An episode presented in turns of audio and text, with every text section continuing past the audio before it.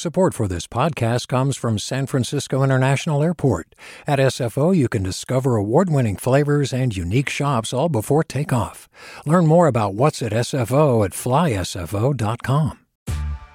Hey there, this is Brittany Luce from NPR's It's Been a Minute. KQED's podcasts like The Bay, Bay Curious, Mindshift, Rightnowish, and more all tell the stories of the Bay and beyond with reliable, human centered journalism.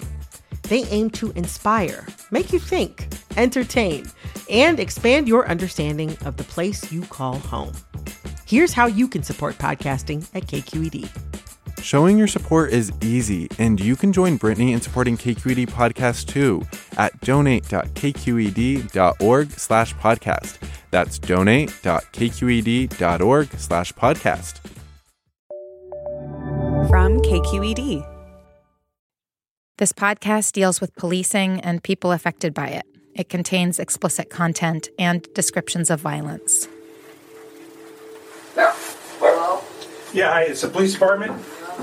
It's around 4:20 in the morning on Sunday, September 14th, 2014. It's still completely dark outside when Julie Perez gets a knock at the door. Yes? Uh, can we come in and talk to you, ma'am? And there are two men standing there. Yeah. In anywhere you want. Oh, okay. well, I'll, I'll just gonna stand up for a second. Once you have a seat there, man. One of whom is an inspector with the district attorney's office, Um, here's here's my badge and identification. I'm a, and the other one is a detective for the Richmond Police Department. so um, so you you you have a son. Does he live here? Julie and her husband Rick have a 24 year old son named Petey. He stays here sometimes, but hasn't been for a long time. Okay. And how's it, how's your relationship with him? It's good. I good. get him to listen to me, but that's pretty good. They don't tell her why they've showed up at her house at this early hour. Is there anybody else in the house? My husband, I'll wait for him to come out too. And that's when Rick Perez comes down the stairs. Would you willing to sit down for a second? oh, he's right here. Are you good? You okay?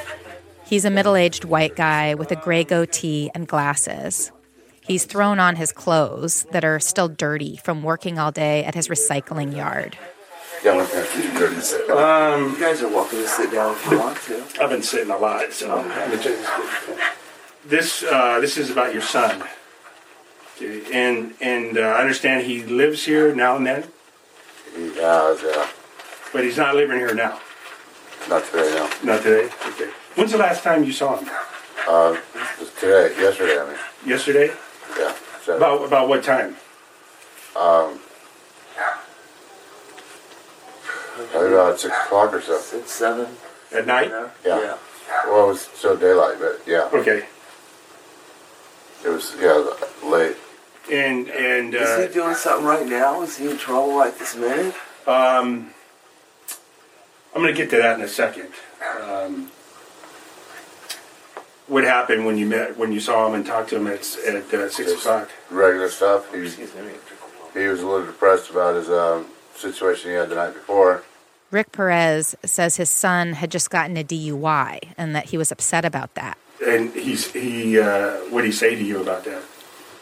Just, uh, he said that the cop was harassing him and stuff, and he's had run ins with a cop before. The same cop? He got his badge number and stuff Yeah. too. How would you normally describe his outlook towards police in general? He's a good guy usually. But he's had he just has a few mistakes growing up, or Yeah, okay. nothing, nothing right write home about yeah.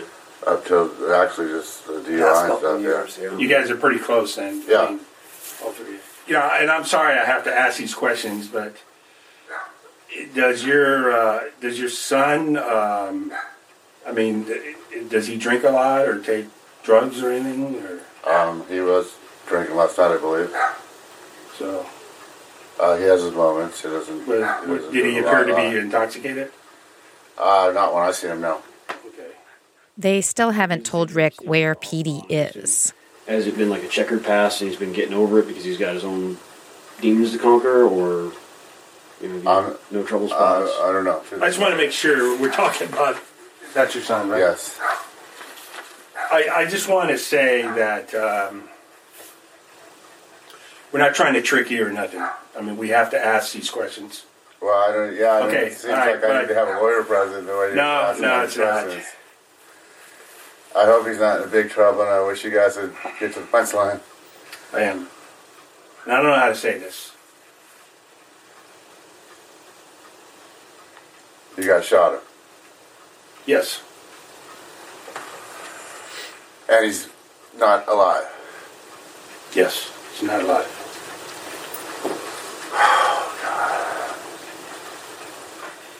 Investigators from the district attorney's office and the Richmond Police Department questioned Rick and Julie Perez for 11 minutes and 50 seconds before they confirm that a police officer has shot and killed their son. It's actually standard procedure for police to ask these kinds of questions before they tell loved ones that their family member has been killed, because they're also there to investigate a homicide. I'm Sukey Lewis. This is On Our Watch, an investigative podcast from KQED and NPR. After a police shooting, understanding and shaping the story of what really happened and why becomes important to all these different people. Family members like Rick and Julie Perez want answers to seek justice. District attorneys need to find out if it was legally justified. Cities often seek to do damage control and limit their liability. And the officer has to convince investigators that taking someone's life was reasonable and lawful. Today, we piece together the events of one police shooting in Richmond, California, and trace its aftermath. The shooting of Petey Perez.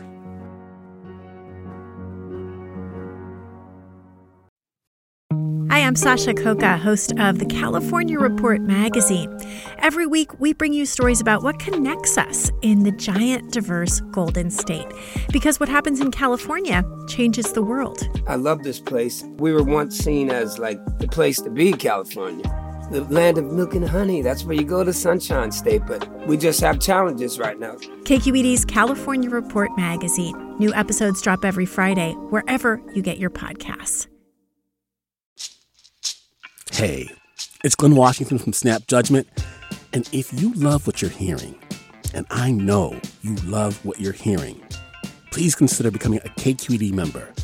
Get special access to cool events, behind the scenes footage, and so much more. Plus, you'll sleep better at night knowing you did your part for the community you depend upon. It's in you. Please be in it. Visit donate.kqed.org slash podcasts to sign up now. That's podcast with an S. Thanks. I'm very, I'm very sorry. I'm very sorry to, to let to say this to you guys.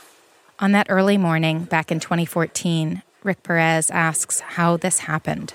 I know. I, I don't know what what what's the scenario. What's the circumstances? Well, we're still investigating it, but uh, earlier this morning, last night, he uh, was at a uh, liquor store acting a little crazy, according to other witnesses. Yes. Officer uh, tried to stop him. What did, did he have a weapon? What did he do? All I know is that he attacked the officer and was possibly trying to go for his gun. The inspector from the DA's office asks the parents if they have any other questions. How come you guys couldn't use a taser or something like that? That's being what's being That's, investigated. it's a serious matter. We're looking into it. We want to get all the facts, and uh, you know that's what's going on now. Yeah. Well, I guess that's what we got to do is get all the facts too. When Rick Perez lost his 24 year old son, he says his whole life changed. It became about getting all those facts. When you first get into the situation, you're basically in a panic. You don't know what's going on. You feel so violated. Later that same day that Petey was killed, Richmond's police chief issues a statement. It reiterates the basics of what these officials had told Rick and Julie Perez. A Richmond police officer, Wallace Jensen, stopped by Uncle Sam's liquor store right around midnight. It was part of his regular beat to make sure problems weren't popping up at this local store. Petey Perez was also there, and he appeared drunk and belligerent, according to the chief's statement. The cop asked the 24 year old to sit on the curb while he ran a records check on him. The statement then says Petey Perez, quote, resisted being detained and attacked the officer, end quote. The two men grappled with each other, according to the statement, and Petey Perez went for Officer Jensen's gun.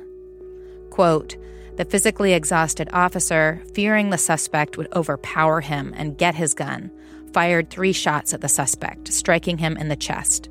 The suspect succumbed to his injuries at the scene. These are presented as the facts, the same day as the shooting. Police Chief Chris Magnus closes the statement with a promise that he'll be as transparent as possible while also conducting a thorough investigation.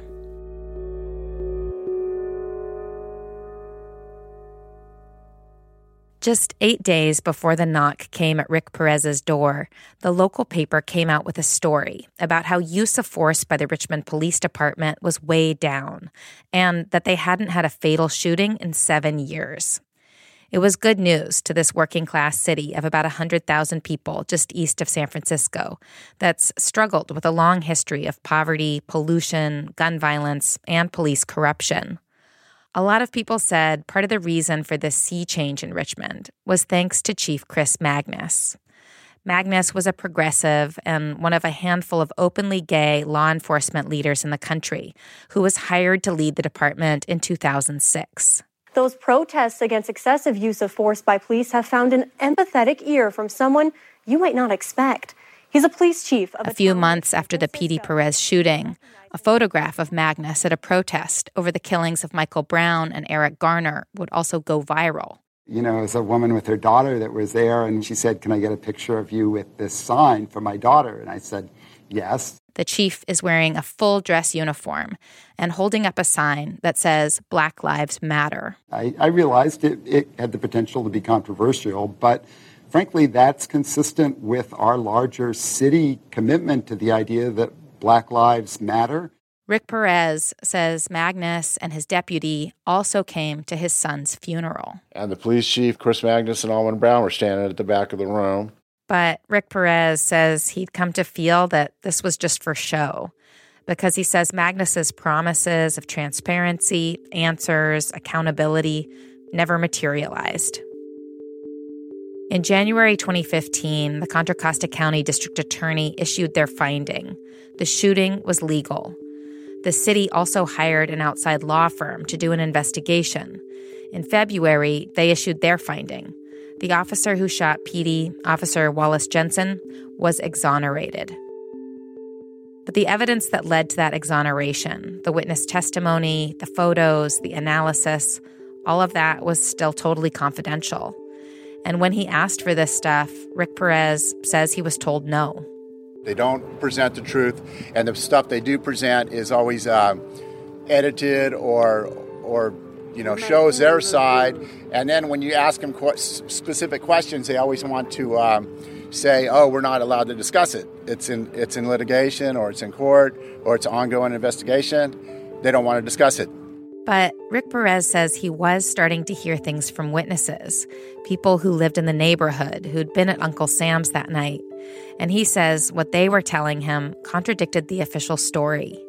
One of these witnesses became his friend. She's a black woman who lived nearby. I guess the only word that matters here is the police's statements and not um, nothing I say or nothing the witnesses say. Um, my friend, uh, she coined that phrase, uh, black witnesses matter.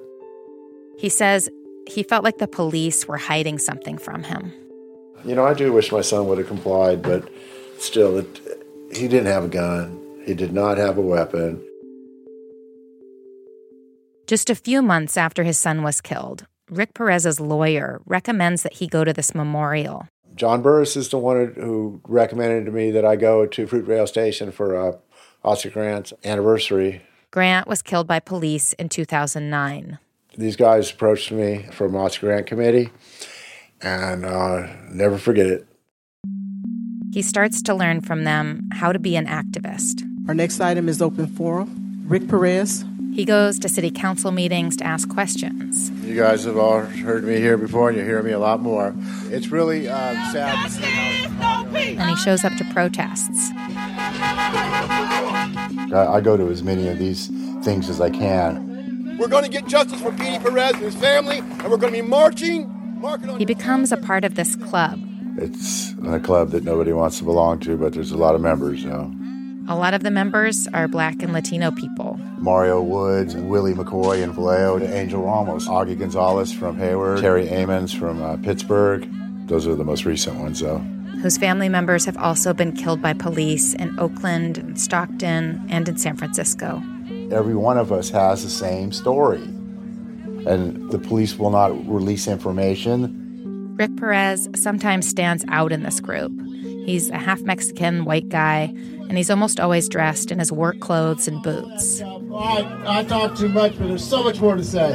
Thank you. He knows the reason he sticks out. Black people, brown people, indigenous people are disproportionately killed by police.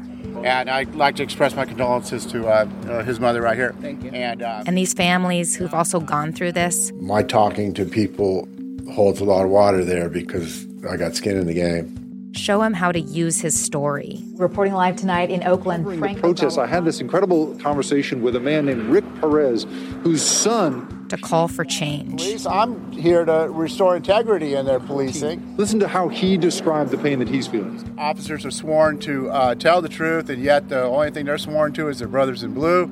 It's ugly, these lies they put out there. We're going to court Rick right Perez keeps pushing for what he feels would be justice systemic change in the department and criminal charges for the officer who killed his son. Could you start out by saying who you are and what you do, just any way you would like to be identified? Uh, Wally Jensen.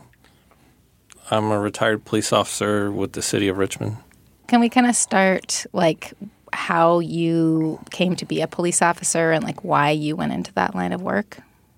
Um, well, my dad was a police officer in the city of San Francisco. Um, and just growing up, I'd always admired police officers. Jensen says he grew up in San Francisco's Mission District. He's Catholic and he's Mexican on his mom's side, white on his dad's. Growing up, what he really wanted to do was play baseball. And so being a police officer was my backup plan. Wallace Jensen attended the police academy in Napa County. He remembers training outside in the cold, foggy mornings. I was there dead of winter through the spring and into the, the beginnings of summer. One day, Wallace Jensen says the instructor was teaching a session about use of force. So, batons, pepper spray, and guns. Jensen says the teacher looked around at the group of about 40 students. He said within the next 10 years, somebody from this class is going to be involved in an officer involved shooting. And then within 10 years, it happens to me. On September 14th, 2014, Wallace Jensen shot and killed Petey Perez. I called my parents' house. My mom answered the phone. And, you know, she was like, hey, I just saw the news and they said a, a Richmond police officer got in a shooting. She goes, Do you know him? I said, Yeah. And she goes, Well, who is it? And I said, It was me. Officers who've been involved in a fatal shooting rarely talk about it publicly. You know, people are going to judge me no matter what, especially, you know, I, I think you can still Google my name and the, the stuff about the shooting will pop up. When I first reached out to Wallace Jensen over email, he didn't sound like he wanted to talk about it. He asked in his reply, What will I gain by talking to you? I didn't promise he'd gain anything, but I told him I did think it would be valuable for the public to hear what it's like for an officer during and after a shooting. Did you ever think about what if I hadn't, you know, gone into the liquor store that night or had gone around the block one more time. No, because maybe had I gone at a different time, maybe that wouldn't have happened. Sure. But I never sat back and like thought, well, if I had not done this or if I'd have let him walk away when after I told him he wasn't free to go, then this wouldn't have happened. Sure, I'd like to think that if I let him walk away, that nothing would have happened. But he could have crossed the railroad tracks, you know, stumbling drunk, got hit by a train, could have crossed the street with, against a red light, got hit by a car. He could have fallen over, cracked his head on the sidewalk, and died that way, sure. Wallace Jensen doesn't second guess his actions that night.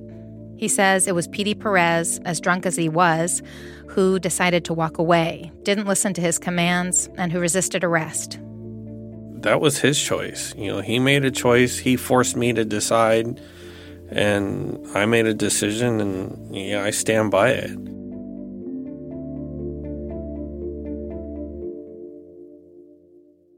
When the Right to Know Act, or Senate Bill 1421, passes in 2019, that's the same law that started all of us on our path to get these records from police departments across the state. For a moment, it feels like things are going to shift for Rick Perez. But almost immediately after it goes into effect, he hits a roadblock, a huge one. Release the documents! David Lopez! Release the documents! Rains, Lucia, and Stern, remember that big law firm that represents police unions across the state of California? They file a lawsuit on behalf of Richmond's police union, blocking Rick Perez and us from getting access to those records about his son's death. You know, there's a lot of things I want to find out about. Uh, my son made a 911 call t- while he was being detained, and um, and they blew him off. Told him there's already an officer there, and, and within I think it was like 25 seconds he was shot after that call ended. This isn't the only lawsuit the unions file. Up and down the state, all these jurisdictions start sending us emails telling us they're barred from releasing the records we'd asked for, while the courts weigh the issue. Release the documents! Release the documents! The union's central argument is that the new law does not apply to police internal affairs investigations that have already happened, only to police documents and files created after the transparency law went into effect. And why would we not release the documents? There is a danger. In early 2019, the Richmond suit is heard by Judge Charles Treat in Contra Costa County. Let's go ahead and turn to the merits. The ACLU represents Rick Perez, and we are in court too. KQED and a handful of other news organizations got involved in the litigation to defend the rights of the public to get these records. On February 2nd, Judge Treat issues his ruling. He's the first judge in the state to weigh in on the new law. I am ruling as a matter of law that the unions are not entitled to relief. There are no factual issues that need trial, there are no factual issues that require discovery. So basically, this is my ruling And it sounds pretty dry, but it is sweeping. All these internal police records, these past records that have been secret for decades, and records created in the future, should all be made available to the public. I feel like a man on the moon. One small step for uh, justice for our cause, but one big step for the American public. Here's Rick Perez outside the court that day. This ruling affects so many, so many families that are going to get some form of justice or some understanding of, of what happened to their families and uh, to their loved ones. And uh, it's just, I I really can't understand why these cops have to hide so much if they're so right. The Richmond Police Department has to start releasing the records. And when they do, we get to see for the first time how they went about the business of investigating the shooting of Petey Perez. Do you love learning about the San Francisco Bay Area? Its history, its people, its unique blend of cultures? Then you should check out the Bay Curious book. I'm Katrina Schwartz, editor and producer on the Bay Curious podcast, and I'm here to let you know that for the month of May, we've worked out a sweet deal for KQED podcast listeners. Right now, you can get the Bay Curious ebook for $1.99. That's right, $1.99. Just search for Bay Curious wherever you get your ebooks or find a link in our show notes. This offer does expire at the end of the month, though, so you'll want to act on it fast. Happy reading!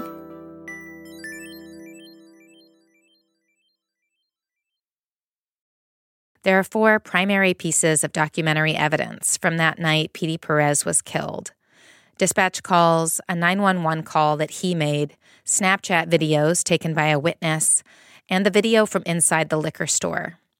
The investigators use these to try and stitch together the events of the night. It was Saturday, September 14th, just after midnight. The camera inside Uncle Sam's liquor store doesn't have audio, but it shows Petey Perez clearly. He's 24 with buzzed hair. He's wearing a dark t shirt and white sneakers. He stands swaying a little at the counter for a minute. He's talking, gesturing, maybe arguing with the clerk, and holding up a cell phone. The store clerk goes to the open front door just as Officer Wallace Jensen, who's out on night patrol, is walking past. And the clerk motions back at Petey, who walks out behind him. Uncle Sam's liquor, code 4. They walk off camera but the records show Officer Jensen asks Petey to sit on the curb. Petey starts complaining about another officer, the one he felt was harassing him the night before, who gave him the DUI. And he decides now is the moment to report that harassment. So he calls 911. Police Services, Dispatcher Norton, can I help you? Yeah. He sounds drunk and is somewhat hard to understand. His officer fucking harassed me. I got his badge number and his name. Okay, I, I can barely hear you. You want to make a complaint on an officer? But charged against him because he's. Hello? While he's still on the phone, Sir?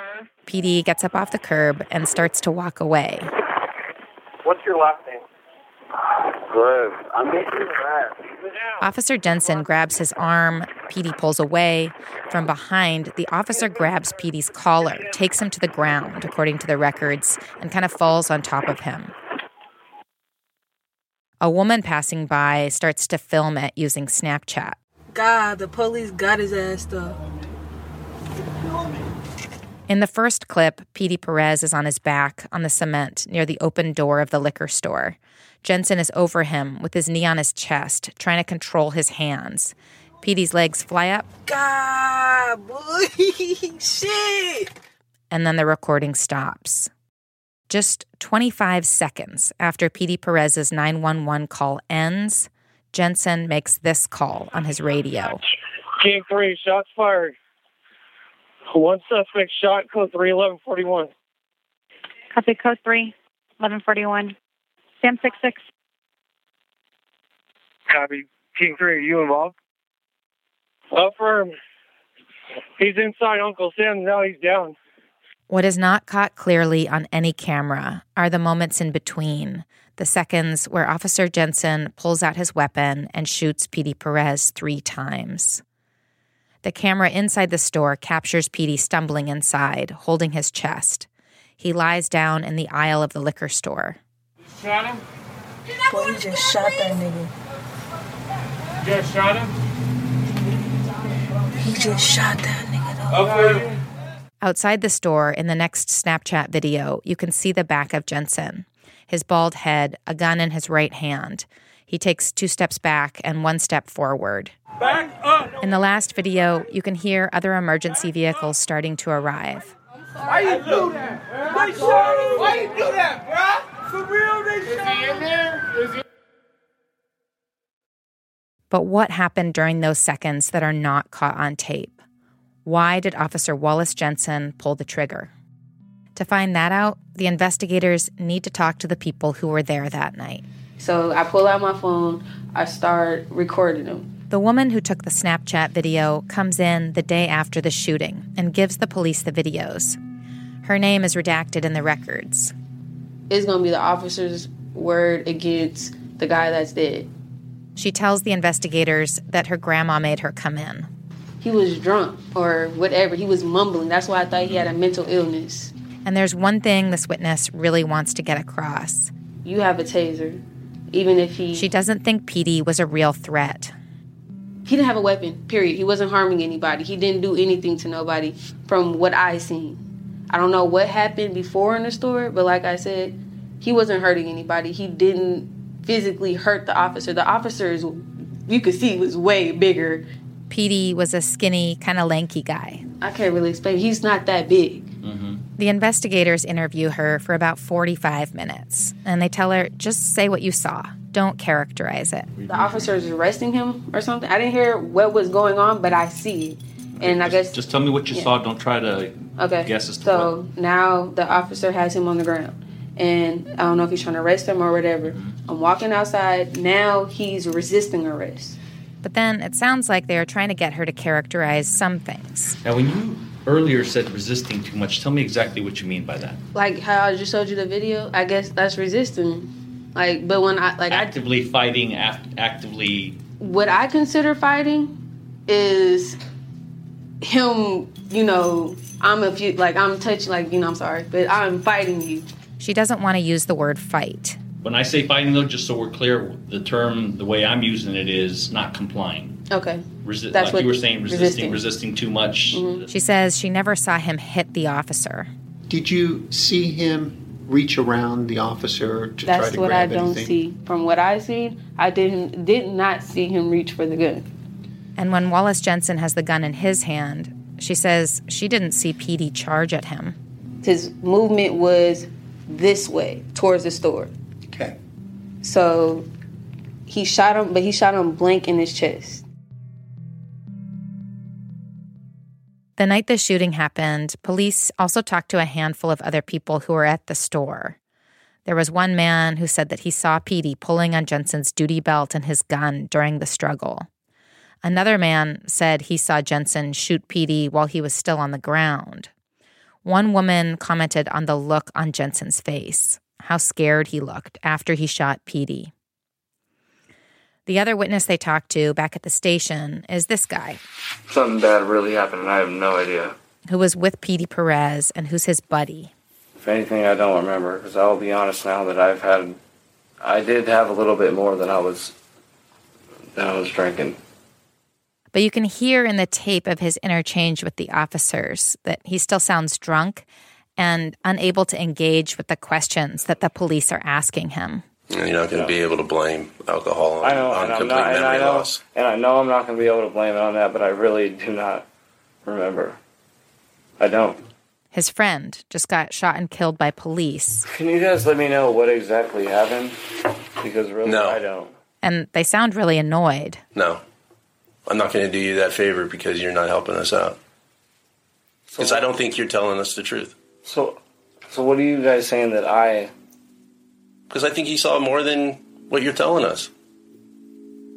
I know it sucks because I was right there, but I don't exactly know what happened. So I'm in a really, I got really bad anxiety right now. Like I don't know what happened. I don't know what happened to anybody. I was a little messed up when the time fucking happened, and I don't know what happened. The investigator seems to think this guy isn't telling them everything. Would I be able to call you guys tomorrow? Are you going to have some type of memory gain between now and tomorrow? I don't know. It's actually a possibility. Yeah. Well, you know, this investigation doesn't start stop tonight. I know. Okay. So if you go home, we're probably going to end up talking to your girlfriend, whoever else was there. And if you start spouting off like, Petey did this, and uh, I saw this and that, no one's going to believe you.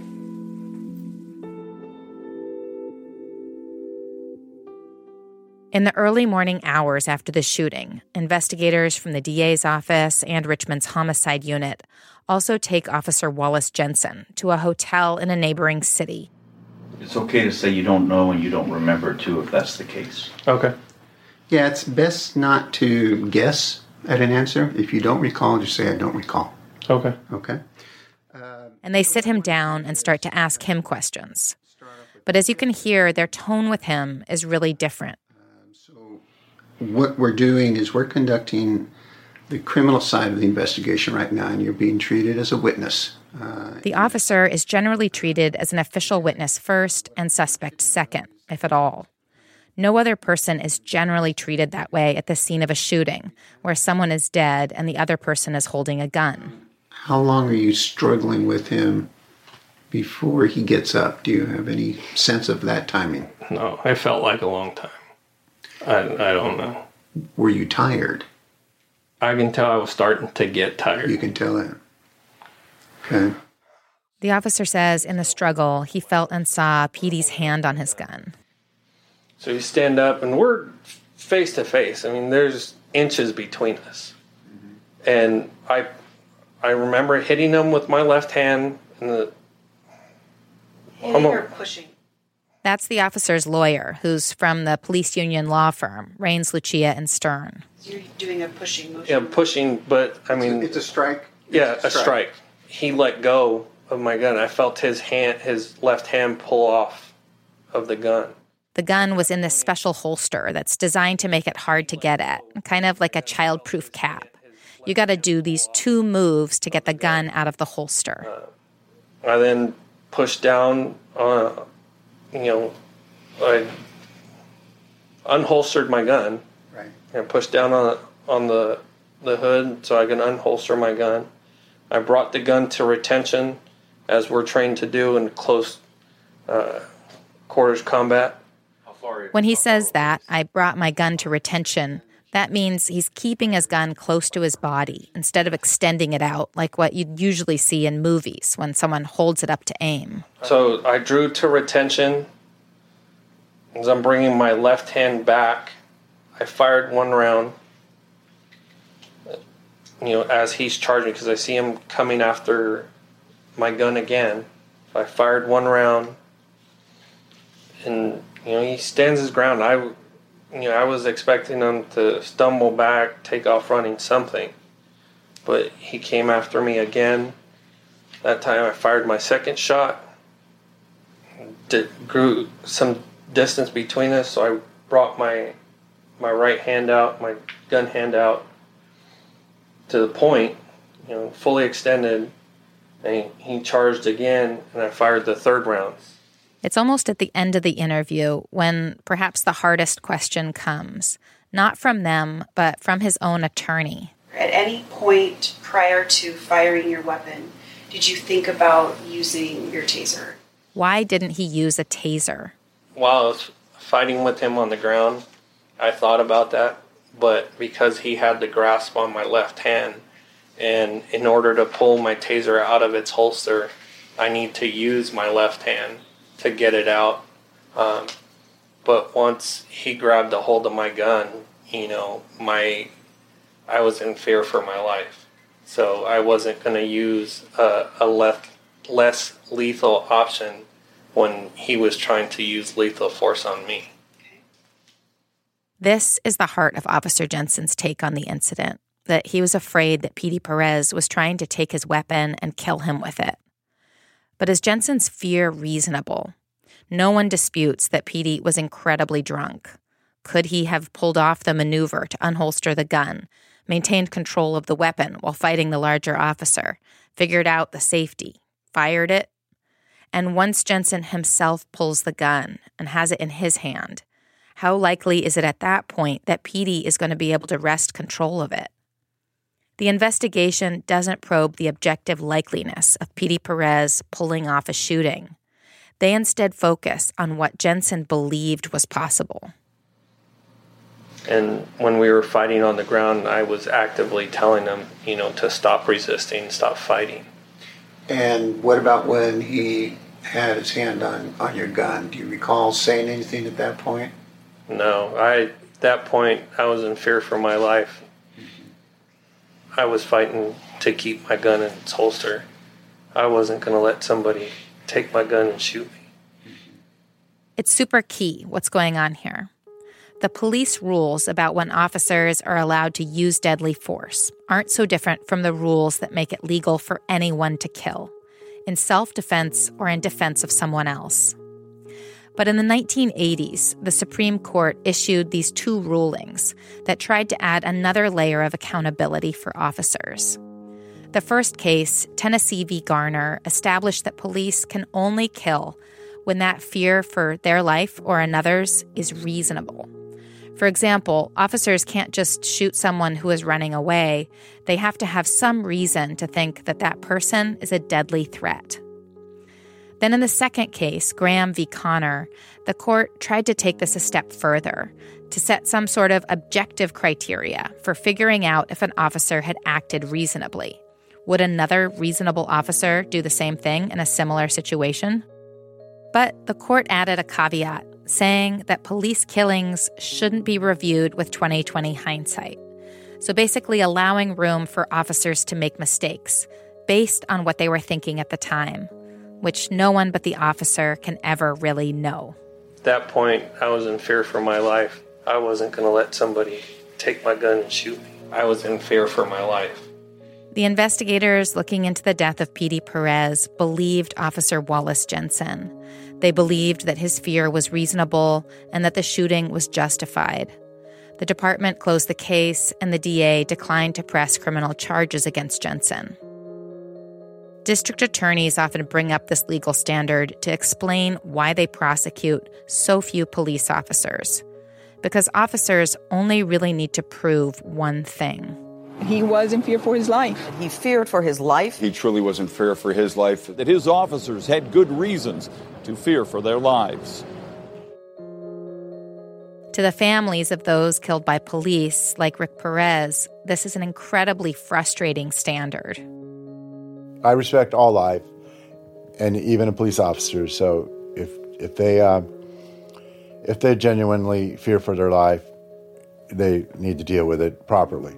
But to use it as an excuse every time, it's it's horrible. They're just just totally perverting that law and and taking it somewhere where making it ugly and stuff. So.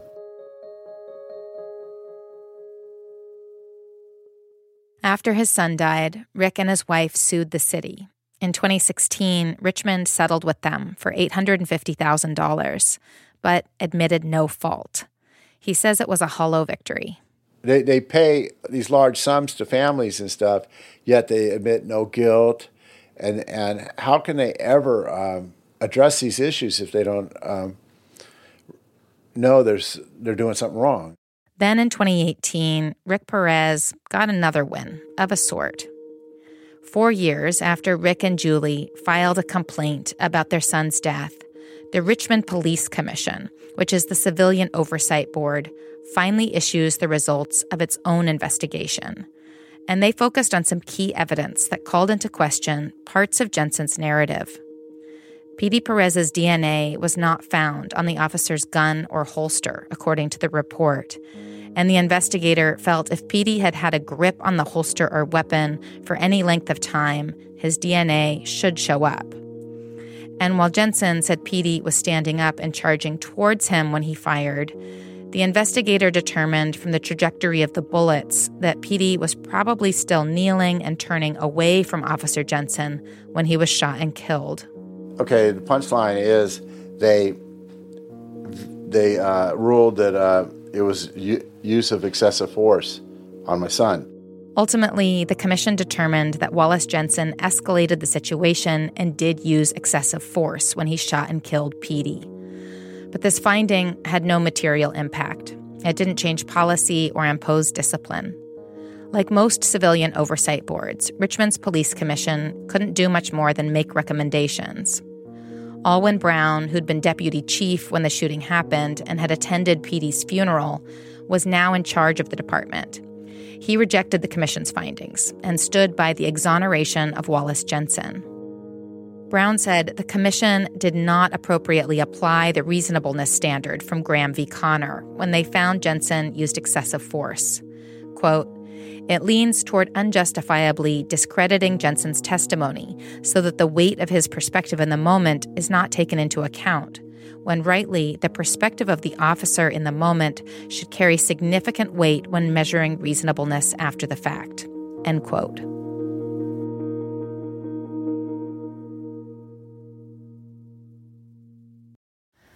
Like, can you tell me what's going through my mind right now? No. I mean, that's what they're doing. This is what those investigations were trying to find out. What was in Wallace Jensen's mind when he pulled the trigger? Is they're trying to say, oh, this is what he was thinking. Right. Oh, How can you say that? You can't. Somebody somewhere might have made a different decision. but I've seen guys make different decisions and it almost cost them their life, or it does mm-hmm. cost them their life. Wallace Jensen hasn't talked publicly about the shooting before. He says there are some things about the way the shooting was framed that aren't accurate, like how the media focused on Petey Perez's Latino family, but ignored his. And he says one news report claimed he'd retired a few months after the shooting because of PTSD. He says, in fact, it was a back injury that happened while he was trying to control Petey Perez. You know, I had to medically retire. And it's not something that I wanted to do because I loved being a cop. Jensen also discounts the police commission's findings, and he says they never even talked to him, that it was just a political move because the Perez family were so active in city meetings and protests. I can't let that bother me. I'm just going to ignore it and and go on with my life. You can talk all the crap that you want. I know what's true. You know, the evidence is out there that I did nothing wrong. And, you know, if you're going to talk crap, then fine, so be it. Talk crap. I really don't care. When we last talked, you said you didn't really want to go through the incident itself and like the details of it. Nope. Um, I mean, even if I, even if I did or I tried, I still think people wouldn't understand. He says even his brother didn't get it. He was like, I, I was just curious, you know, as to like what if, if there was anything else you could do, like why didn't you do it? So I, with that, it did bother me. But after thinking about it, you know, I realized he, he was just trying to understand what was going through my mind at the time that that incident happened. I knew that no matter what I said, he wasn't going to understand. He also went and saw his dad. Jensen's father retired from the San Francisco Police Department in 1990 as a sergeant. I think I started crying, and he goes, I know what you're going through. And I asked him, How? He goes, Because the same thing happened to me. The department says they don't have any records of this shooting. And I asked him, I said, out of all the times that I asked you, have you ever shot somebody? You told me no. Why'd you tell me no? And now you're telling me that it happened to you. He said, because you didn't need to know then. Because now you need to know. Jensen chose to do things differently than his dad. He told his son. I pulled him out of the house and we were in the garage. He was just eight years old at the time, and Jensen was on administrative leave. And so I told him, I was like, well,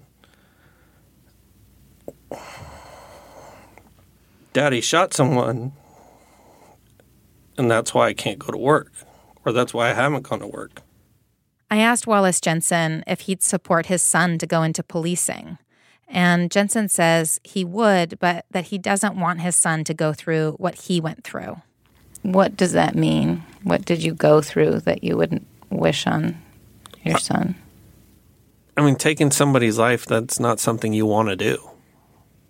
I mean, I had to do it. Not something that I went into law enforcement saying, "Hey, I want to do this. I want I want to shoot somebody. I want, you know, and when I shoot them, I want them to die." No. I never I knew it was a possibility that if I shot somebody, they could die. But I didn't want that to happen. I am Catholic. I mean, it's in the commandments, thou shalt not kill. So, yeah, that sits with me. I believe in heaven and hell, and I'll probably get laughed at for it, but it's like, okay, I shot and killed somebody. What's going to happen to me after I die? Where am I going?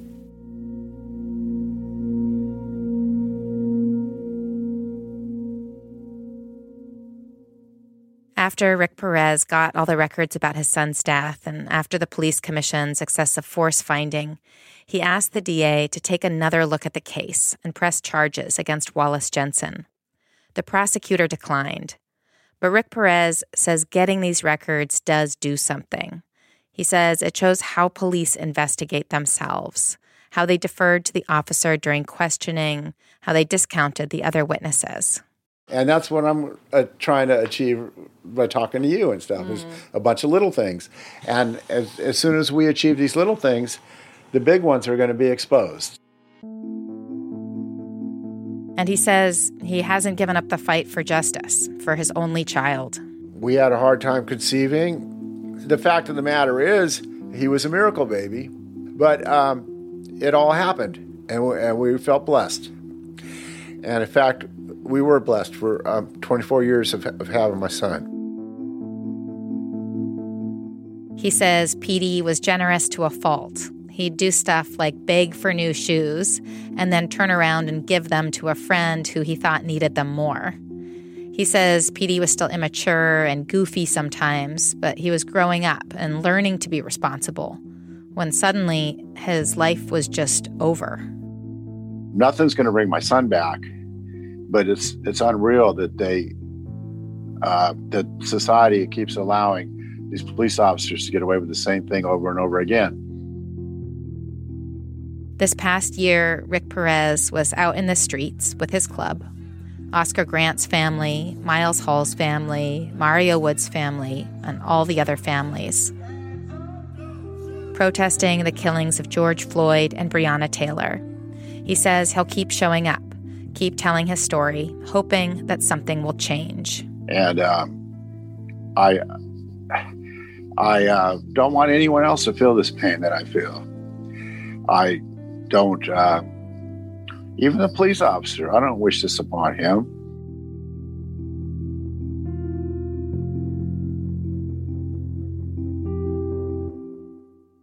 A short postscript about the Richmond Police Department. Chris Magnus, who was the police chief when Petey Perez was killed and went to his funeral, the guy who held up the Black Lives Matter sign and promised transparency and accountability. He went on to become the chief of the Tucson Police Department. And this year, he was selected by President Joe Biden to lead the Customs and Border Patrol Agency. His replacement, Allwyn Brown, who rejected the excessive force finding of the police commission, was forced out as chief after a vote of no confidence by his officers. Last year, Bisa French took over the role, becoming the first black and Latina woman to lead the department.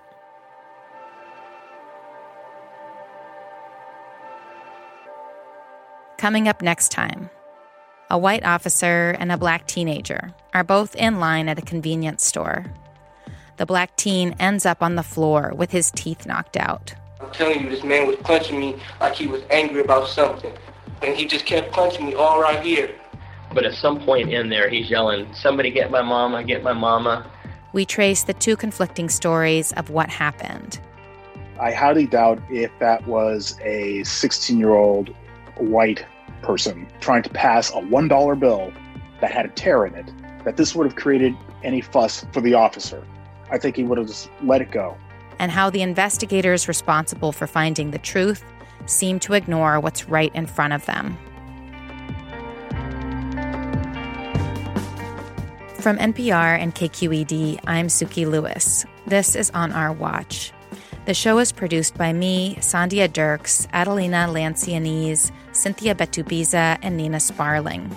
Editing by Leela Day and our senior supervising producer, Nicole Beemsterboer, with help from Alex Emsley. Josh Newell and Gilly Moon engineered the show. Original music by Ramteen Arablui, who also composed our theme, and Cameron Fraser. The records highlighted in this podcast were obtained as part of the California Reporting Project, a collaborative effort of 40 newsrooms created after the passage of Senate Bill 1421 to investigate police misconduct and serious use of force. Special thanks to Nancy DeVille, Nigeri Eaton, and Chris Benderev. Liana Simstrom and Emily Hamilton are our project managers. Thank you to our lawyers, Micah Ratner and Rebecca Hopkins, and also special thanks to Tanaya Rodewald, who represented KQED and the other media organizations in the lawsuit to get these records from Richmond. And we could not have made this show without buy in from the top. Thank you to NPR's Nancy Barnes, Neal Carruth, Anya Grundmann, Bob Little, and Steve Nelson, and KQED's Erica Aguilar, Holly Kernan, Ethan Lindsey, and Vinnee Tong. We'll be back next week. Thanks for listening.